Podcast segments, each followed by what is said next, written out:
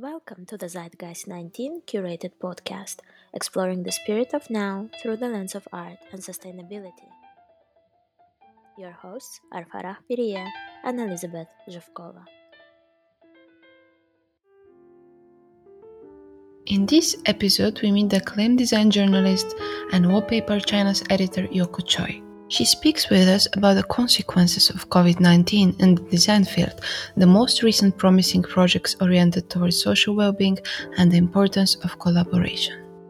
In the multifaceted reality in China, Yoko expresses her vision on contemporary design, still in flux but yet to be reshaped in a more sustainable direction by the young creative generation.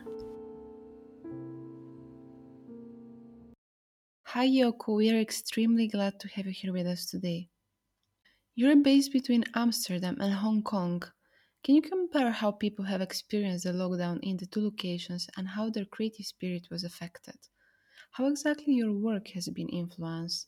And uh, despite the shared worries, have you noticed any positive side effects? Yeah, it's a it's a very interesting question, and I think uh, for me, it's very interesting to observe and experience the cultural differences in in this sense in this period of time. I think in general, the East Asian approaches to control the virus, to control to contain the pandemic, are very different from the Western ones. So in general, I think because we experienced the SARS outbreak in 2003 and also the MERS in 2012. So for us, this kind of um, tragic experience, an unwanted time is still very fresh in our memories. So I think in a way we are better prepared for the outbreak. But we at the same time I think we're also more afraid of what it could what kind of um influence it, it will bring to our life. So I think in this that sense, for example, in China, China was in complete lockdown from end of January for two months at least, and even longer in time in some of the more seriously affected cities. Basically, no, no one uh, is was allowed to go out of their home. They all have to stay stay inside and follow the instruction from the local authorities. And the government was using like digital tracking technologies and uh, to enforce the quarantine orders and also they are doing a lot of testing and then people are also more aware of um, what they have to do in public or what they have to do to uh, prevent uh, bad things happen. So they use face masks and hand sanitizers and they clean the house and workplace every day extensively. And this is what i don't see in europe. I don't experience this in europe. And for me it's some kind of cultural shock because I think I'm still more inclined to the Asian way. So I'm very cautious about if I'm going out to supermarket or, or get my essential stuff, I wear my mask. But um, you can see people in Europe, or at least in Amsterdam, are not quite familiar with this kind of practice. So, and I think people here are more relaxed in a way they understand the, the impact and consequences of the pandemic, but they, they it seems to me they don't worry so much. They think if they follow the um, general instructions, social distancing suggested by the government, everything will be fine. So it's a very different uh, experience for me. I think this kind of feeling will continue for a couple of more months before every, everything will really go back to normal normal per se. And I think the positive side of it, I think in a very daily um, perspective, I think suddenly we all have this extra time with us. So time you usually spend spending in going from point A to point B in traveling and playing in cars. But now you start thinking, what do you you actually suddenly you have all this time with you. So what can you do with it? And then I think although we all have to keep social distance and we're home most of the time, I think but I think because exactly we know that we won't be seeing our families and friends as much as we like. So we actually speak with them more often. We we we, we talk to them more often. And for that, I feel like in a way, the personal relationship are strengthened strangely, if I can say. As an editor of the leading design publication Wallpaper, your work is based on lots of in depth research and reading. What is your daily digest, Yoko, and what have you been reading to lately? I like, although I don't read them every day, but I like to have like a big magazine library in my phone. So I have like New York Magazine with me. I have uh, Fast Company. I have Casa Brutus from Japan, and most of the title from China. That can be quite difficult difficult to get hold of in time like this because usually when I travel, I just get a physical copy. I'm still very much a magazine person, so I really like something in my hands. But I think this is really convenient now in these days. So I do that a lot. And of course, I read local news, local Dutch news as well to keep me updated with what's happening and how the situation is going. And then also, I start listening to a lot of podcasts. So, BBC News, for example, I do that every day to just get my daily news digest. And then, um, other than all these official channels, I also do a lot of readings on WeChat so from channels that I subscribed to and also post shared by the creative industry and my collaborators in China. So especially in the past couple of months, I couldn't be there myself. So it is for me very important to keep myself updated and keep myself close to the creative scene there. So that also helped me a lot. And also is as, as I said before, it's kind of strengthened my relationship with a lot of people it might sound a bit strange. I do not read a lot about design every day. for sure, wallpaper.com is a must for everyone. And also, Dezeen is like a news outlet for the creative world. So if you if you go on Dezeen every day, you, you get uh, a lot of information you need for the day. And of course, as a journalist, I read a lot of press release every day too. I guess it's our privilege to get the first-hand look at things, what's happening in the industry. And um, yeah, it sounds like a crazy lot, but I try to stop myself in the weekend so I don't get um, too much information. In your project, Collective Contemporist, you're working on cross cultural development. In this challenging moment for all mankind, why cultural diversity plays a pivotal role in our society? And can you please tell us more about the notion East meets West? Oh, why cultural diversity is important. I think because culture is our way of being. It refers to the shared language of a group of our beliefs, our values, our norms, behaviors, and material objects too and culture is the tool we use to evaluate everything around us. Was proper or improper normal or abnormal good or bad? And if we we are placed in a culture that we're not familiar with we might experience um, negative feeling and culture shock and become disoriented. And we tend to we tend to fear what we do not understand and we tend to keep our, ourselves away from it and this is not um, this is not a very positive and progressive way when you are facing a different culture. So learning about other cultures help us to understand different perspective of the world we live in. It helps us um, clear negative stereotypes and personal biases between different groups.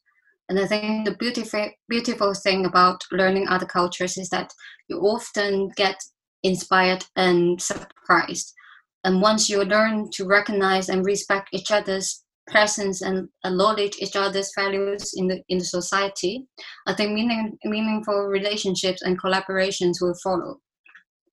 And that's why I think also today, as content creator or as designers, we all have to possess a certain level of uh, global competence to understand the world we live in, how we fit in the world, and what we can contribute.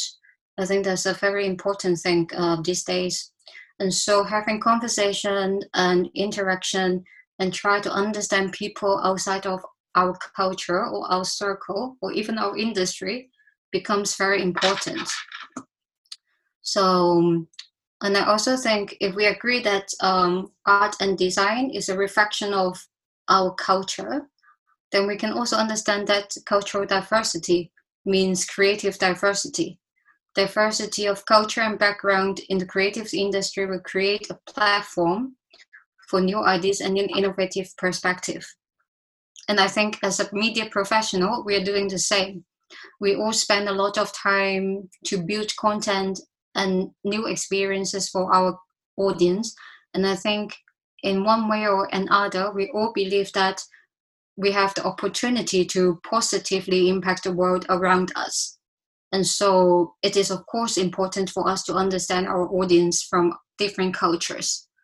So, yeah, so coming back to Collective Contemporist, um, this is a creative consultancy I started with my partner in Beijing, Morris Lee, in the end of 2018. And there are three aspects of it, three things that we want to achieve. So, firstly, we want to create a platform for creators and companies from around the world to connect to the audience in China and to identify opportunities and help them to enter the market, to enter the, the culture. And secondly, it is also a platform for to nurture local talents from China to provide the opportunities they need for them to get their work and messages out to an international audience and also to tell the stories of the creative industry and its development too in China. So I think the creative scene in China is still very much underrepresented, and there are not many international media channels that have a focus or interest in Chinese design. And I feel like this time we actually have a lot to to offer, and, and I want to present it to the world. And the third thing is to build a local community of people who are interested in design or people who would like to learn more about contemporary design to elevate the taste level and understanding in design in general. And we hope that through all these exchanges and conversations we create, we can help to define what Chinese contemporary design is or what Chinese contemporary lifestyle is and to help the scene and the industry to grow. Of course, in the business term, as well as, and I think more importantly, our global cultural footprint. So this is what um, we're trying to, to do since 2018.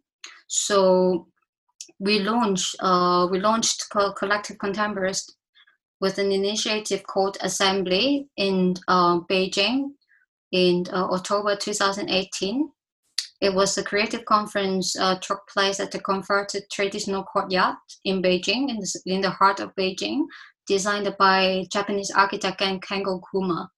And it was co-hosted by Dezeen um, in Beijing. And we invited uh, Studio Drift, for example, from Amsterdam and based upon studio from London to join our local speakers. Uh, we invited like local designers, architects, artists, design educators, chief executive from leading tech companies, and property property uh, developers as well to talk about or to discuss about the challenge and opportunities in cross-cultural collaborations in China.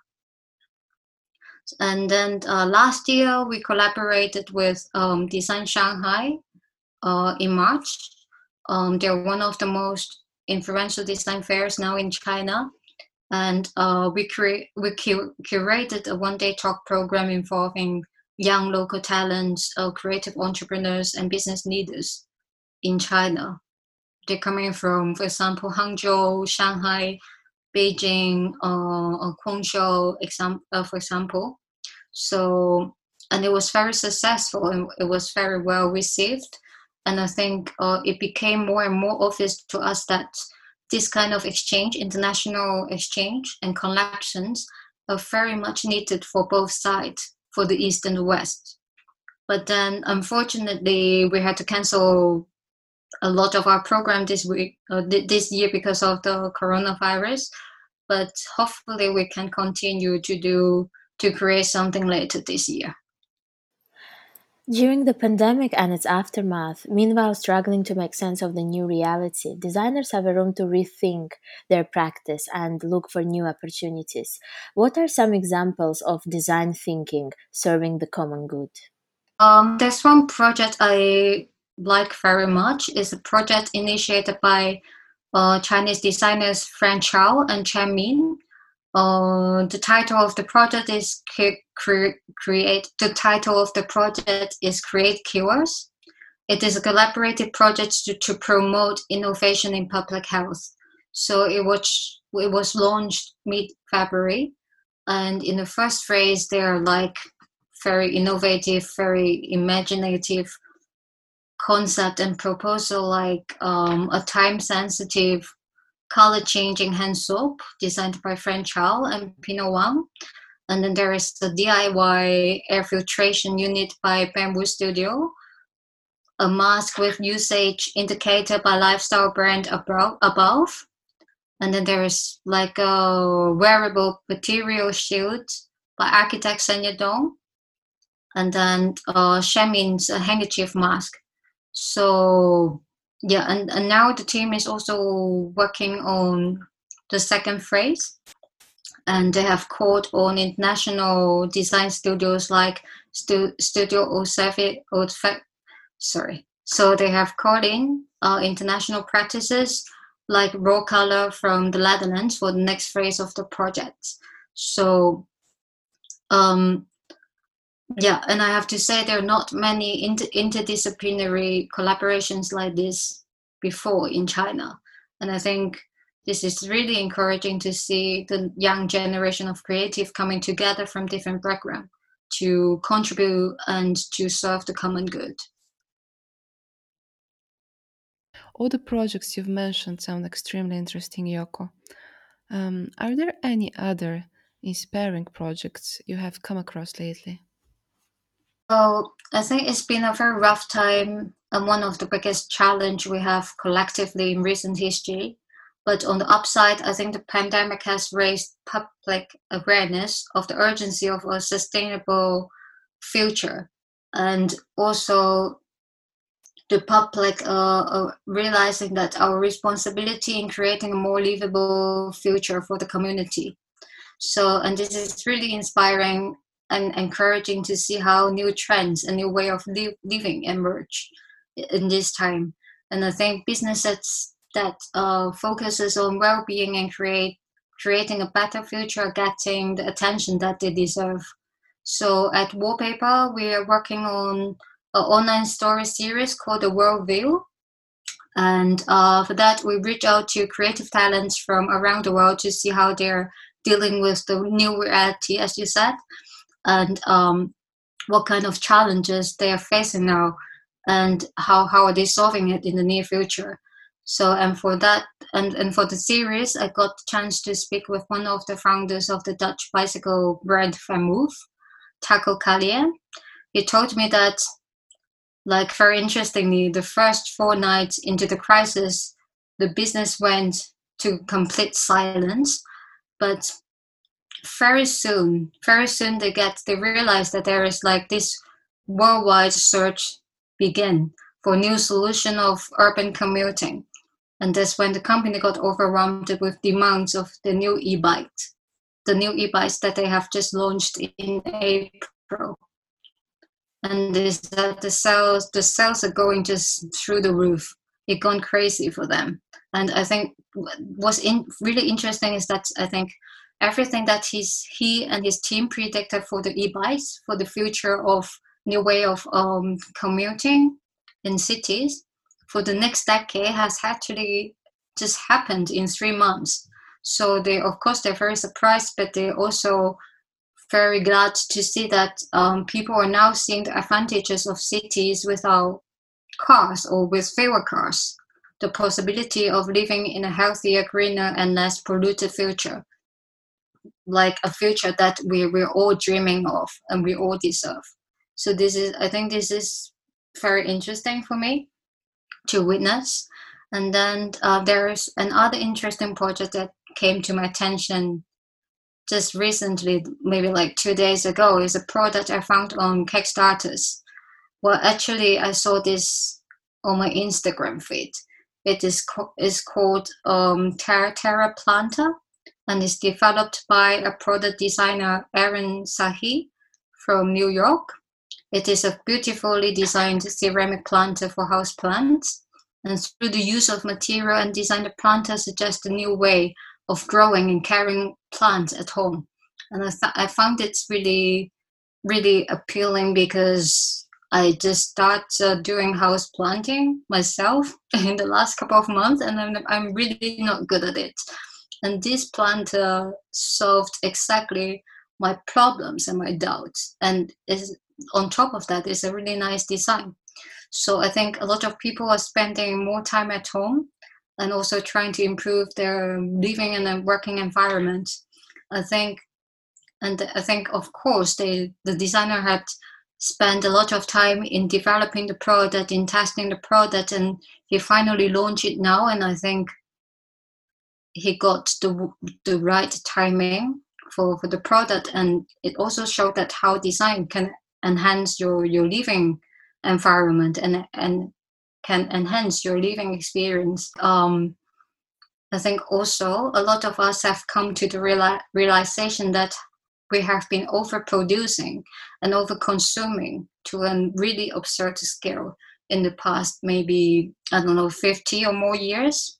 And for me now is even more important that design should have a purpose and it has to serve a greater good of humanity and the world. And as a customer myself, I think we should be more mindful in every way of our daily life. Yoko, design is a cutting edge industry. Do you envision its future in a more collaborative way? How public and urban spaces will be reevaluated? I think, um, yeah, it's an interesting question. I think, like the Dutch bicycle brand VanMoof, I've just mentioned, I think uh, for, for them, they actually have two operation bases, one in Amsterdam and one in Taipei. And as we all know, the Netherlands is very famous for its cycling culture, and Taiwan is currently the, the holding a central position in global supply of bicycles. So the company understands very well that only by combining the strengths of the two locations, the two cultures, the two um, um, talents, they have the power to redefine and reshape global uh, mobility future. And it also it is proved to be welcomed and supported by the market too. There are a lot of more things we have to discuss. Of course, for example, the carbon footprint we create with all kind of internet intercontinental transportation and traveling and also people are talking about the importance of supporting local businesses as well but I think in general, collaboration, especially cross cultural collaborations, means innovations, means efficiencies in the use of material, talents, and manpower. And I think it could only create more inclusive and a more equal society for us in the future. And I think also also that I had an interview with Chen Min, one of the founders of the Create, um, Create Cures project I mentioned before. Um, he said something re- I think really it stayed in my head for a long time. He said, cross-cultural collaboration is important because after all, what we are facing now is a challenge for all mankind. So you cannot. Why do you limit your resources or limit your talents to serve a limited community instead of if you can serve the whole population in the world. Yoko, my last question for you is How do you envision the recovery of the Chinese industry? And uh, do you think it will go in a more sustainable direction? People are very optimistic about the future and they're trying to do as much as they can to secure a better future or secure a better recovery in the coming months. So, of course, on the economic side of things, the damage and the challenges are still there. And I think it would take some time for the creative industry to fully recover. I think this is also like into into relationship with the whole world as well because China is China is the main supply chain of a lot of things And I mean, if the global economic economy is not uh, is not uh, getting better or recover recovering, I think China cannot do it alone. So I think it's, it's a whole collaborative um, effort in the coming months for all of us. I think what's encouraging is that uh, people now in China they understand the new challenges in front in front of them. That they have to find new ways, no matter in creating or in their messaging, in production, in their re- responsibility as a designer or business to progress to more sustainable, livable future. And I know that although although we don't usually associate China with sustainability, but I think uh, indeed this is one of the most important topics for the emerging young creative crowd in, in China. Of course, they all very much emphasize on um, environmental sustainability. I think a lot of them are using like the, the manufacturing capacity in China to look into how to change the production uh, um, facility or, or the the procedure to, to make everything more sustainable. They're looking into new materials in China to see how, how they can incorporate them in the design and in production also. So I think a lot of them are looking into a better way of creating. Of course, they have to uh, fulfill the demand of the demand of the of the China society now. They have to create a lot, but in what way they can change the pattern or the, in what way they can change the perception of how people look at China design or how people um, will be will be willing to use or utilize the, the manufacturing power in China. So I think um, yeah, this is what um, they're looking at at the moment. And I think, of course, now we still won't associate China with sustainability, but I think this is definitely a direction, a goal, or aspiration from the younger generation. And I think, um, as one of the designers in the show, Mario Sai, said, China's contemporary design is living in an era of disorientation, but also in an era of opportunity. So I think this is very exciting, exactly what I think is so exciting and fascinating now. I believe that we would have a lot more to offer to the global community in the very near future. Thank you, Yoko, for this insightful conversation, and we can't wait to read the next issue of Wallpaper.